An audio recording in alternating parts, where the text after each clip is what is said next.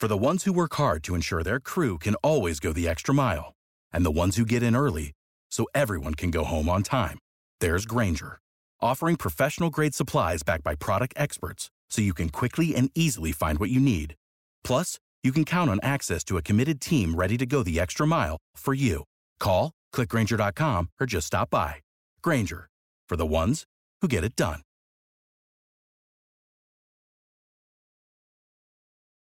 Every team, every topic, everywhere. This is Bleav.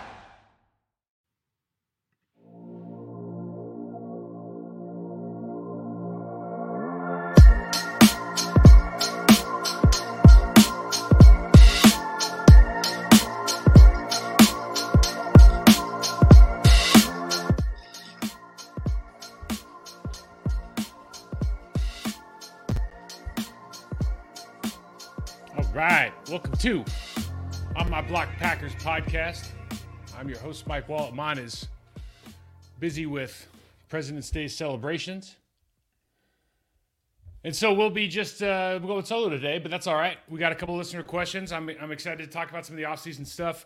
But first, our sponsors can't forget about them. BetOnline.ag. Basketball is back. BetOnline remains your number one source for all your sports betting needs this season. You'll always find the latest odds, team matchup info, player news, and game trends at betonline.ag. And as your continued source for all sports wagering information, BetOnline features live betting, free contests, and giveaways all season long. Always the fastest and easiest way to bet on all your favorite sports and events, whether that's NFL, NBA, NHL, MMA, tennis, boxing, esports, even golf. So head to betonline.ag and join and receive your 50% welcome bonus with your first deposit. Make sure to use your promo code BLEAV, that's B L E A V, to receive rewards. Bet online where the game starts. I'd be remiss if I didn't mention that, uh, and I'll probably mention it later as well. But that uh, if anybody who bet on the NBA All Star game last night, I hope they bet the over. Um, what an atrocity that's turned into. Let's talk some Packer news first, though. I Bob McGinn is a guy that is a guy that was uh, how do I describe Bob? So Bob was a guy that in I remember when I got there in 1990, he was kind of the guy that nobody wanted to talk to in the locker room. He was the guy that was he kind of he made it a business of going after players, and um, certainly when as as I was struggling, he went after me, and rightfully so. But I think the big thing with with Bob and the thing that we kind of came to an agreement, or or, or at least uh, we we found common ground on, was that. Bob was a guy that was really curious about learning more about the sport. And a lot of times, what happens with, especially now, I think this is probably worse now than it ever has been, but because of the amount of people, uh, amount of access you have to, to stats and next gen sports and all this, these non contextual uh, analytics that we can pour out, there are a lot of people writing about the sport that might be writing something that's not necessarily true or attributing uh, factual information to these statistics that doesn't really contextually make any sense for the player. And so, I think from a, a player standpoint, necessarily, like if you're playing bad, you're playing bad, and that's just if, if a guy comes on and says you're playing bad, he's not talking about your mom or talking about like what kind of person you are. But if you say your performance is poor because of the way that you're performing on Sunday or any given day of the week, then that's fair game. That's part of the deal. That's why you signed up. You can have thick skin to play you know professional sports. I think with Bob early on, one of the things that you know, I personally had an issue with was like, hey, if you don't know what's going on on a particular play or you want to know how we're playing, ask us. Like we'll tell you. Most guys will be pretty honest with you. Like, man, I just got beat up today. I got my ass kicked. Or man, I had a great day. Or, or something happened. We didn't make enough plays in this situation, but you know, it wasn't. You know, this what happened on this specific play. It was third and eight. You gave up a sack. What happened? Like you can talk about it. Like ah, I blew my technique. My sets were wrong. My hammer's wrong. He beat me on his you know signature move. Whatever. But we want to have that interaction because it's not like we think we can create the narrative, but we want to control the narrative as a as a as an athlete. You want to control the narrative as much as you can. So one thing that that I really came to, we had a mutual respect for one another. I think was over over the course of time, was that Bob understood that if he just came to us and asked us very simple questions like, "What happened on this play? What happened in this game? Why? You know, what's the what's the what's what are what are people seeing but not understanding? Why are why are we struggling in this area?" We'd usually just tell. So I think Bob retired a couple months ago, or excuse me, maybe a couple years ago now. But uh, he came out and said that the Packers are quote unquote disgusted with uh, Rodgers and they're looking to move on. And uh, the timing obviously is perfect because he's going. He was going into this retreat or this darkness retreat or whatever it is. Um,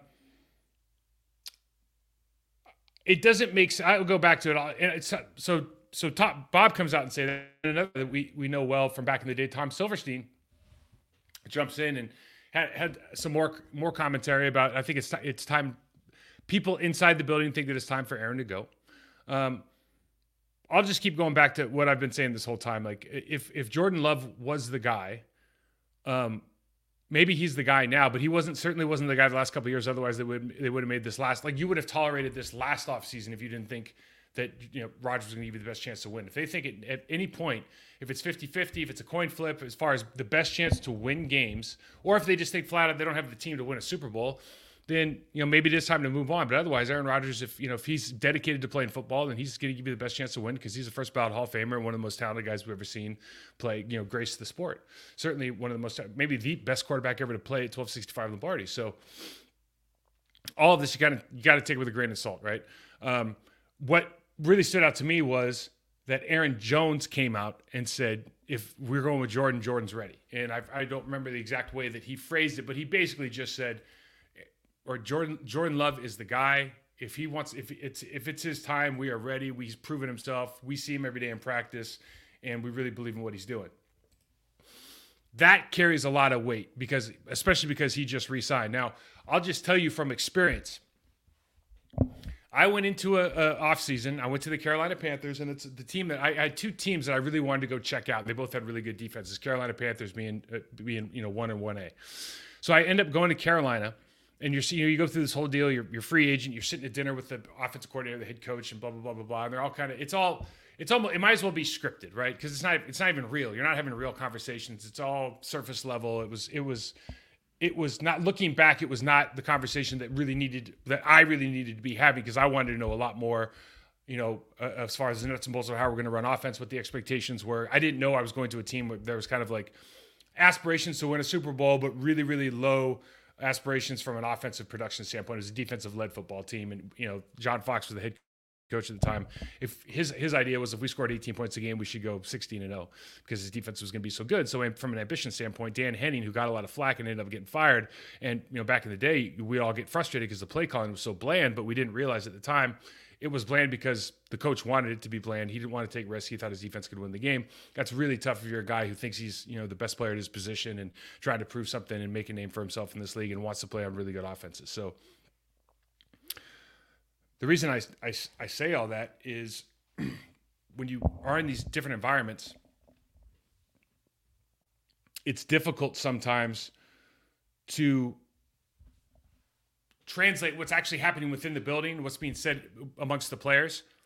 And when Aaron Jones is re-signing this deal, for example, when I got there, it was like I signed my contract. I'm thrilled to be there. And one of the reasons I'm thrilled to be there, aside from their defense, is Steve Smith, who's one of the best teammates. You know, I mean, all this talk about Steve, man. Steve is the ultimate competitor. He's probably the most competitive dude I've ever been around in my life at anything. And I loved him, absolutely loved him. And I remember like the first day I, I, walked out, I stepped out on the on the grass for the first time. One of the coaches, I won't name his name, was like, "Hey, you're here to cancel him out." And I was like, and they pointed over to Steve because Steve's got a big mouth and you know he's got a lot of opinions. And I looked at him and I go, and I just told the coach, I go, dude, he's like the reason I'm here. Like, you shouldn't have said that. That was a mistake. And uh, if anybody knows our history in Carolina, it was kind of all downhill from there. But but regardless I'm interested to see if there was anything said at the table with Aaron Jones as they're negotiating, like, hey, is it cool if Jordan goes forward? You got to have our back, right? You got to say that you got to you got to go out there and, and maybe he believes in Jordan, maybe he doesn't. I'm just saying it's super interesting just to see the timeline of this whole thing. Again, I'm not saying anything about Aaron Jones. I'm not saying anything about Jordan Love. I'm just saying I know what goes on behind closed doors, especially when you're negotiating. How's all this work, right?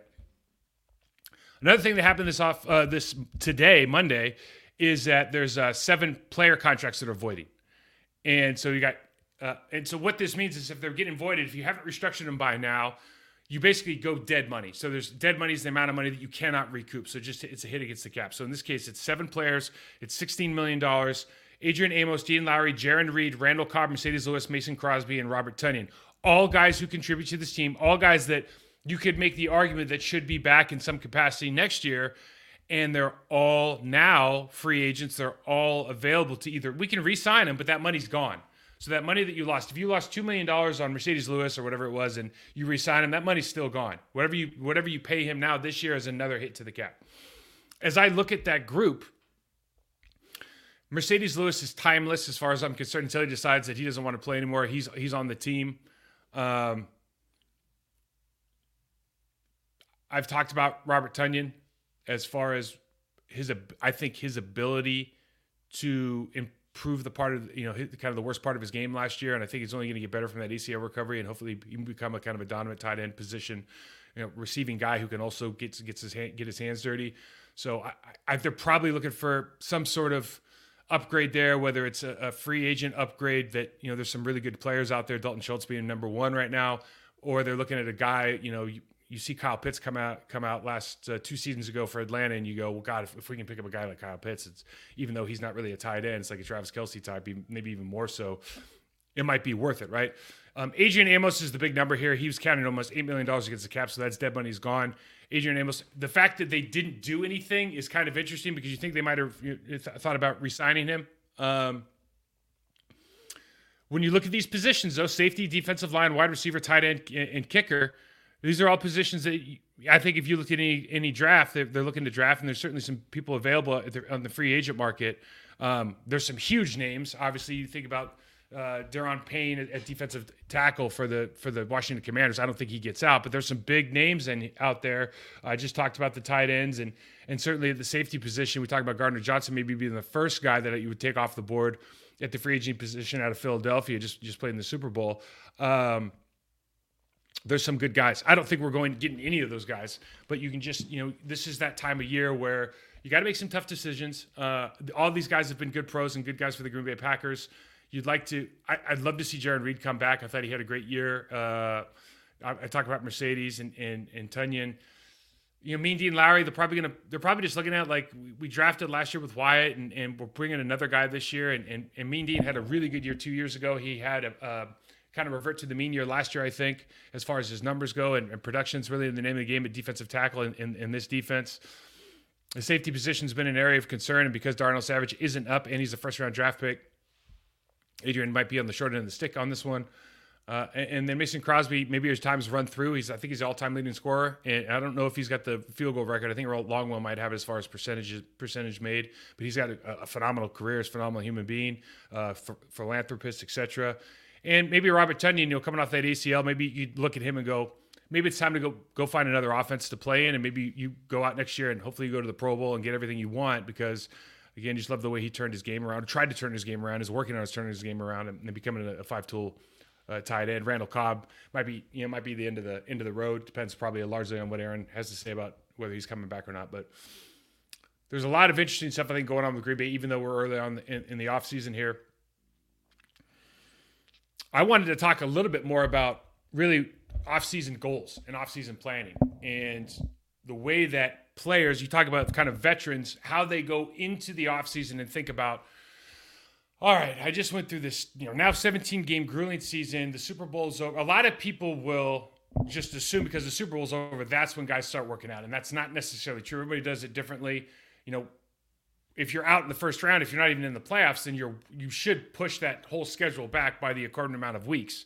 But generally speaking, you know, like what I would do is, you know, if we lost on Sunday and it was the you know the playoff game, then usually you'd pack the car Monday. You'd you'd have your your kind of your exit meeting with the with the Green Bay Packers, the Carolina Panthers, the Seahawks, and you you'd go through that, and we would bounce out.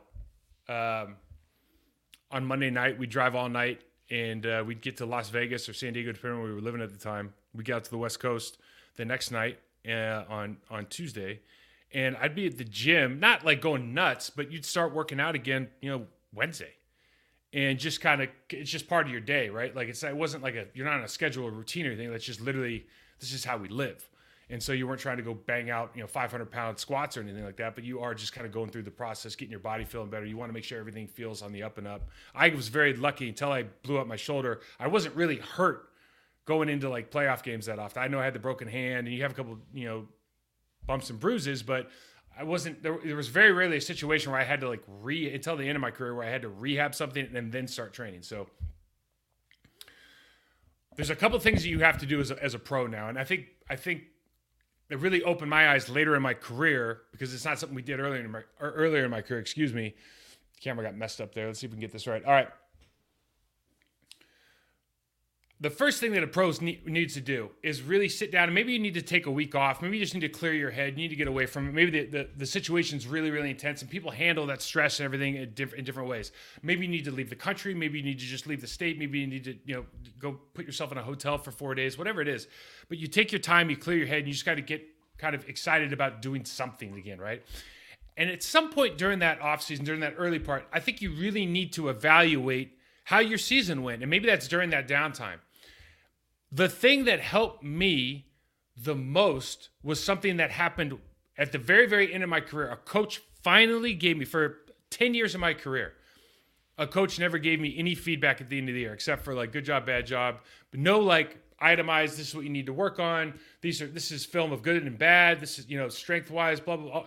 There was just nothing there, and and it was because teams operate in silos. So the strength coach doesn't talk to the position coach, doesn't talk to etc. And they don't really have necessarily they don't like that that's not where they value their time. Their time is spent like putting together you know what our third Nate reel or like maybe they're looking for a new job and they're doing something else but that player development piece was never really there never and it's not I'm not putting this on anybody. That's just how it is. It's I don't think it's any better now but that's, what guys like me like right now I just got done putting tapes together for all my guys right? You put tapes together you put your notes you put hard numbers on things and process all process based movement but when I got to my last year, uh, Mike Solari, my last coach, gave me a, a, DVD of stuff he wanted me to work on. And we sat down and we went through a handful of them. And but he's this is what you need to work. Now, unfortunately, I had to retire, but it really stuck with me. Like, where were you my entire career before I went out and started looking for my own help? Because the first you know three four years of my career, we've talked about it before. When I was struggling, like I didn't really know uh, where to where, where, what exactly I need to work on. Like you don't know what you don't know, kind of thing. Unconscious incompetence. I know that sounds ridiculous because you're a pro, but that's really how it is. A lot of these guys, especially even the young guys now that I go and work with, it's um,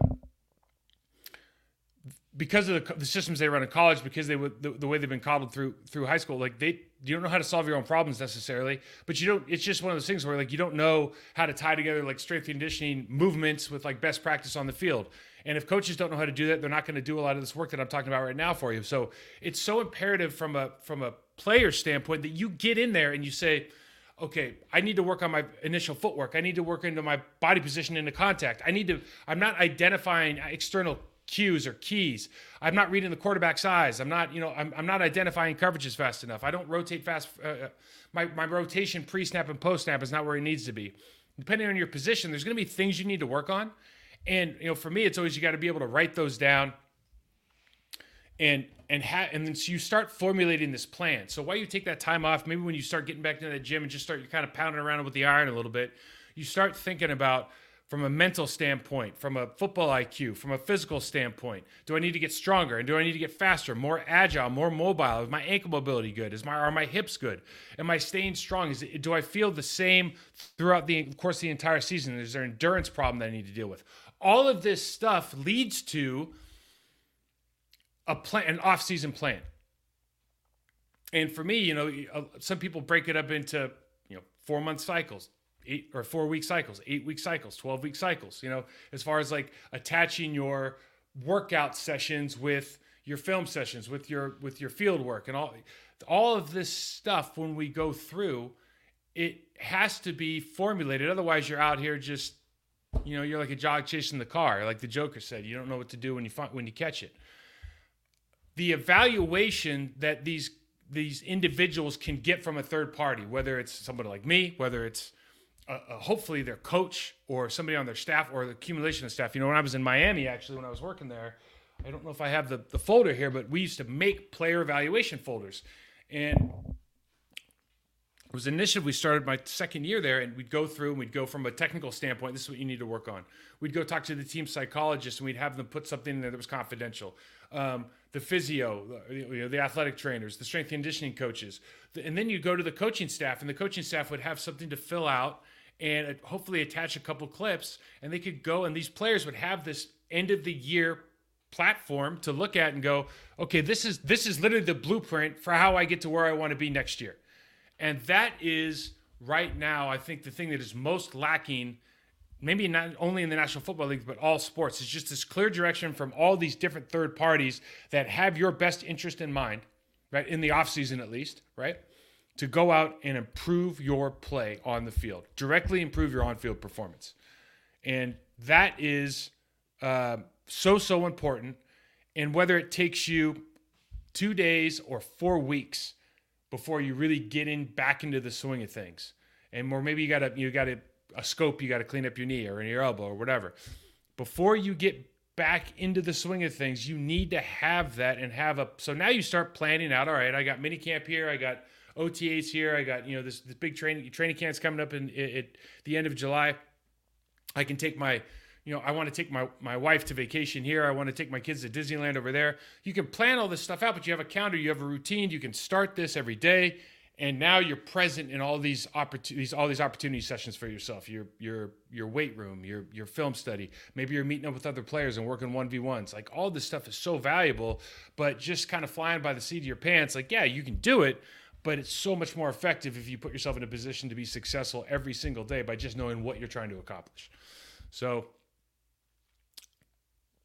hope that makes sense. I mean, that's this is like this this is when you're the Green Bay Packers and you're looking at these guys and you see guys some guys make huge jumps from season 1 to season 2. Why? Well, they're usually the ones working the hardest.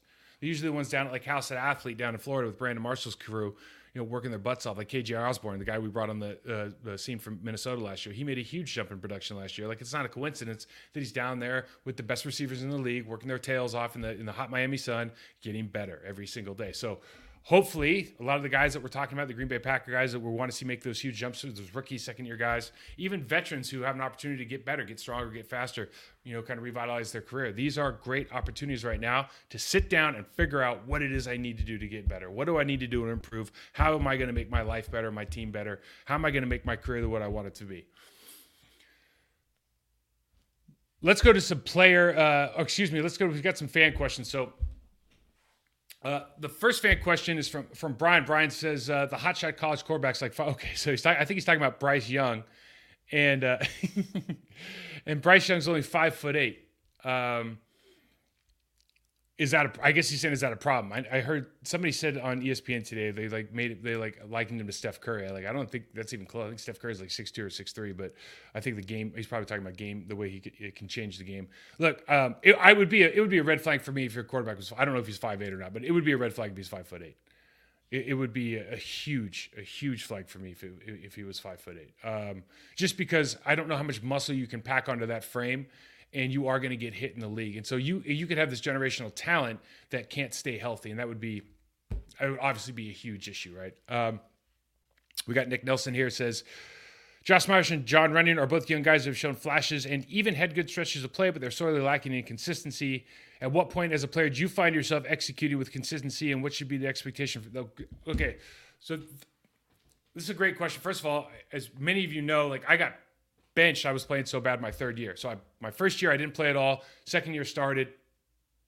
Started the third season at left left tackle. I had no technique, and we'll, we go through that in detail why all these things happened. But I made some bad choices as far as um, who I was listening to, what I was paying attention to, what I was prioritizing, and it wasn't much technical mastery.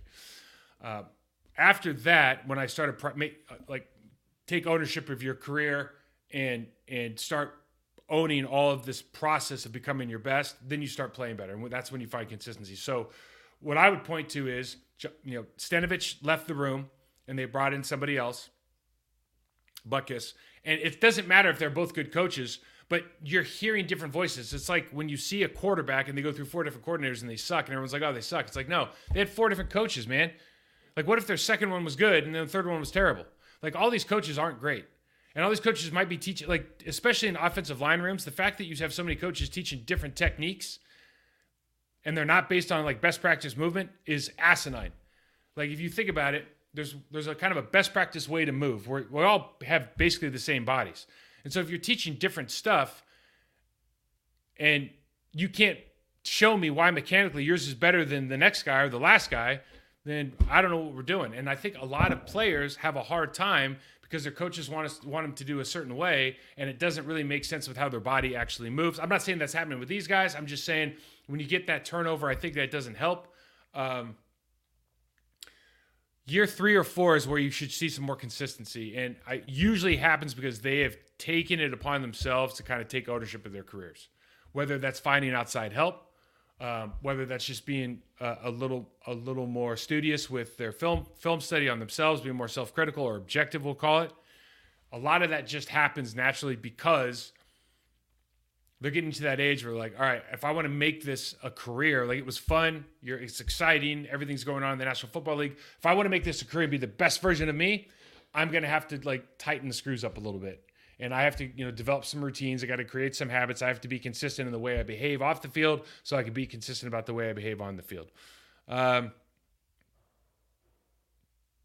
I saw a great thing about uh, from from uh, from Chip Kelly, by the way.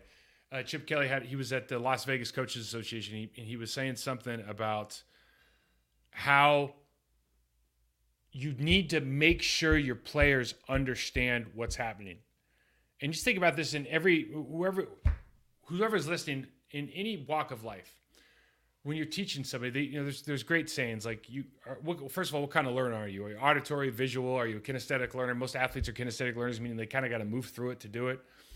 But if you're not asking the right questions of the people you're trying to teach if you're not trying to have them teach it back to you then how do you know that they're actually picking this information up? And i think that's one of the bridges as an athlete you need to be able to understand what kind of learner you are and then make the adjustments necessary for the kind of room you're in. You know, that is a, a, an absolutely critical part of this whole deal. One thing I wanted to talk about this week um, was very simply what is the NFL going to do about salaries? Because right now, the salaries are getting high enough where it's turning it, it, could very quickly turn into basketball where guys are making enough money. We're trying we're seeing it a little bit now where guys are making enough money where they are going to start dictating who is on what team where they go demanding we talked about you can talk about the NBA right now and Kevin Durant Kyrie demanding trades and how KD's coming out and saying it's good for the league because it gets eyeballs and it's like not all attention is good attention, despite that old, you know, that old saying from the media, all attention is good. It's not. All attention is not good attention. Um, I would be very interested to see the National Football League come together and have some sort of transfer fee. In other words, money. This happens in, in soccer.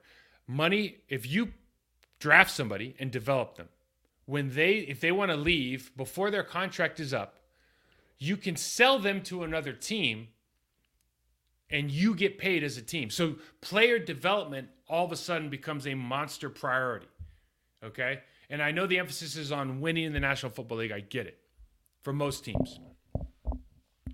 But those who can develop talent can now make additional revenue by selling that. So let's say, for example, um, somebody who does is not on the you know so uh, well Aaron Rodgers is an easy one. So right now you get compensation right for for trading this player. You get draft compensation.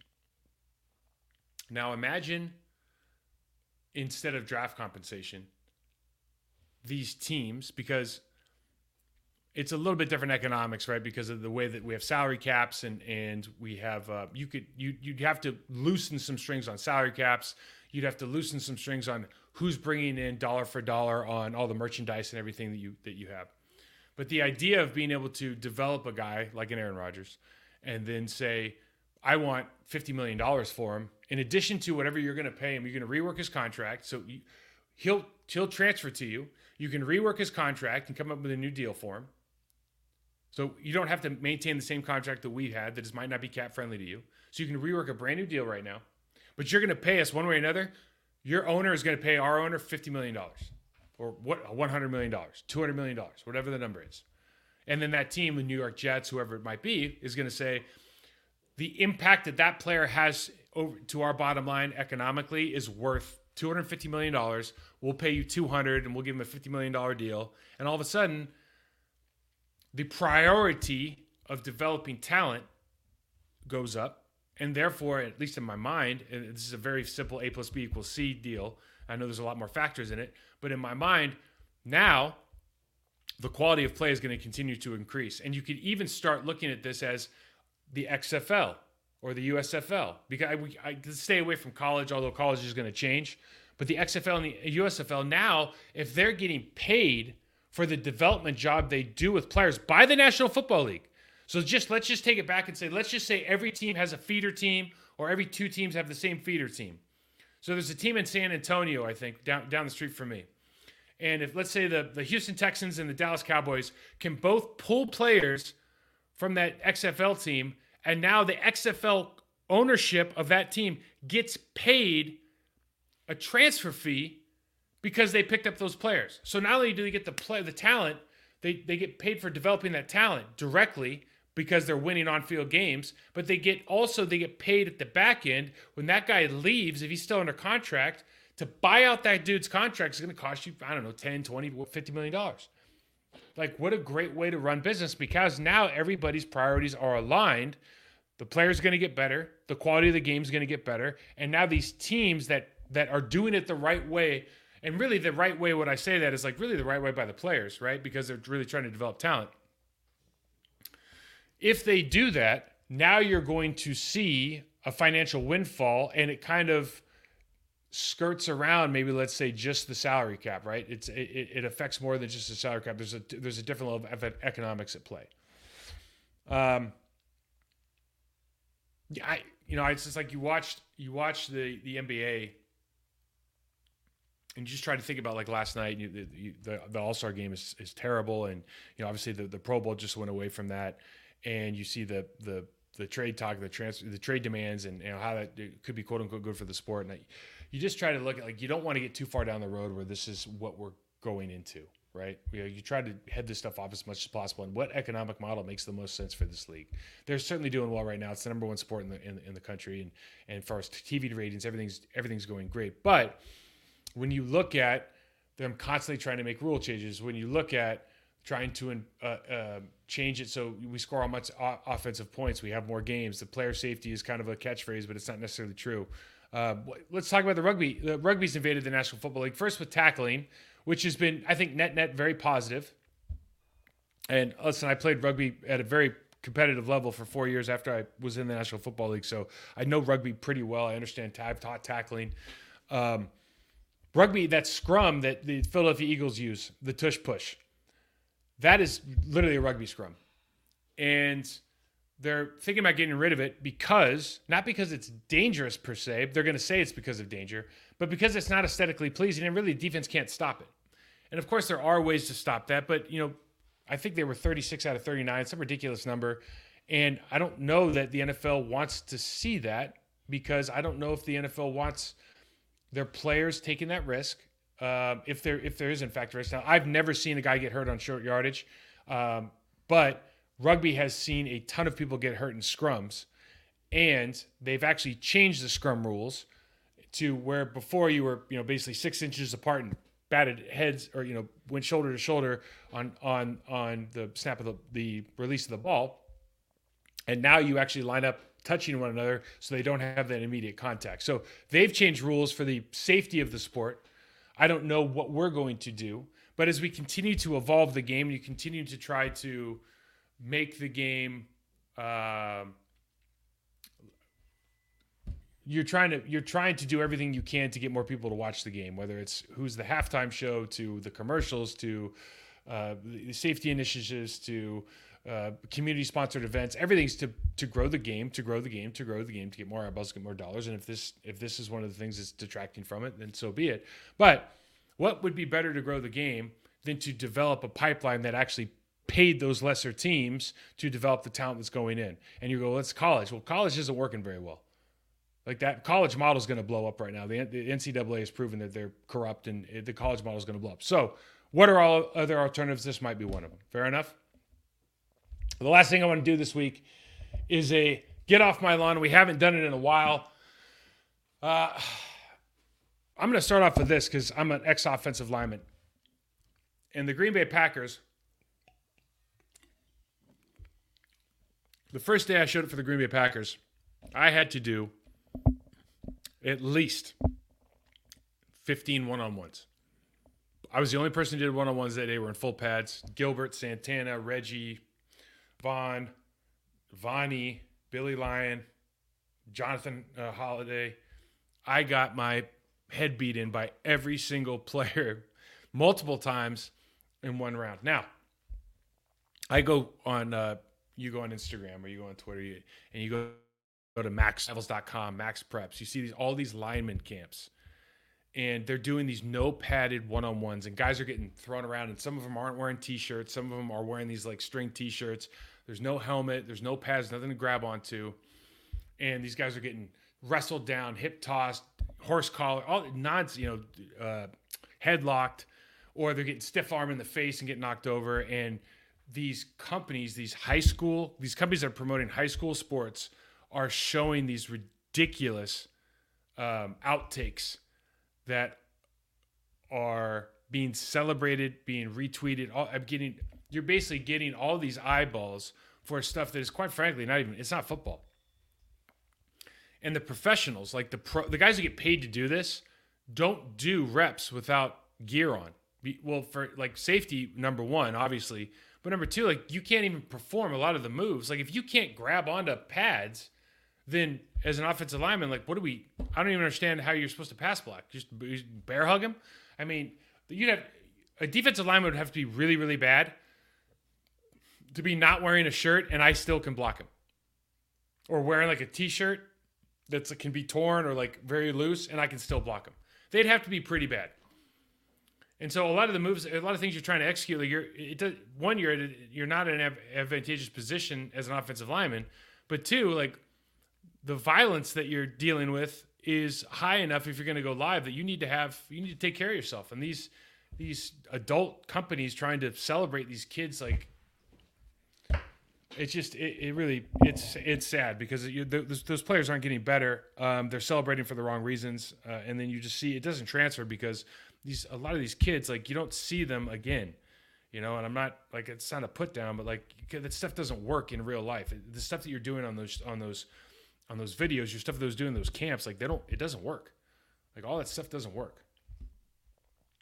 I saw the uh, Ant Man movie, Quantumania, and I just have to say Marvel's losing me. Um, I wish I had AG here for this conversation, but yeah, he's they're they're they're losing me. It's just not a the there's too many there's too many things going on in that universe right now that I can handle. You know, I I, I got to go back and and uh, they got to like isolate like the Eternals, and I think they're coming out with X Men now, and whatever's going on in this. You know, it's just a lot. It's it's a lot for me. Uh, I don't want to spoiler it. It just wasn't. It it was a very very average, but I give it a C. And then the last thing I want to talk about, real quick, I don't understand. Somebody's got to explain to me the the allure of mock drafts. Someone's got to explain the allure of mock drafts to me because that seems like an inc- like uh, personnel groups do an incredible well they have an incredibly difficult task of trying to project what this player is going to look like given the resources that you have in your building and so you think about that actual information right you think about let's say i need a defensive end and there's a guy that's there's two guys right first round draft i'm a 10th pick in the draft first round draft pick there's a guy that's small, undersized, fast, um, needs technique work, and there's a there's a six foot five, 285 pound guy runs a four seven. He's not slow, um, and he's a great run stopper. and needs to work on his pass pro game.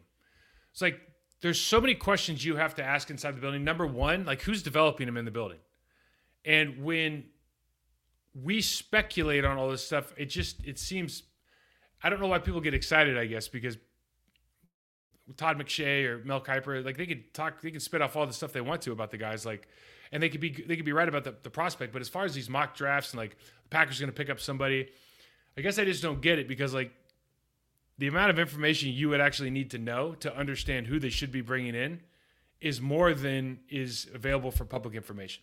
If that makes sense.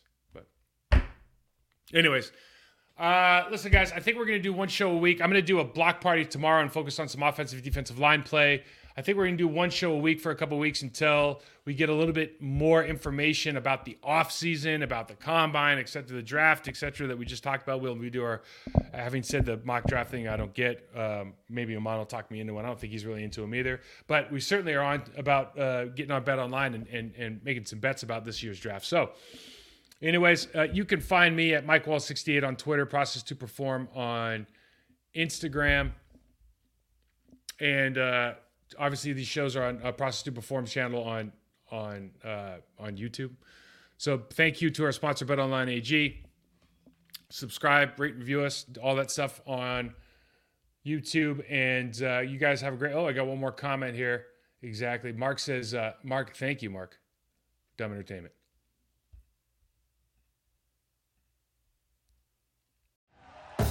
Thank you for listening to Bleav. You can show support to your host by subscribing to the show and giving us a five star rating on your preferred platform. Check us out at Bleav.com and search for B L E A V on YouTube.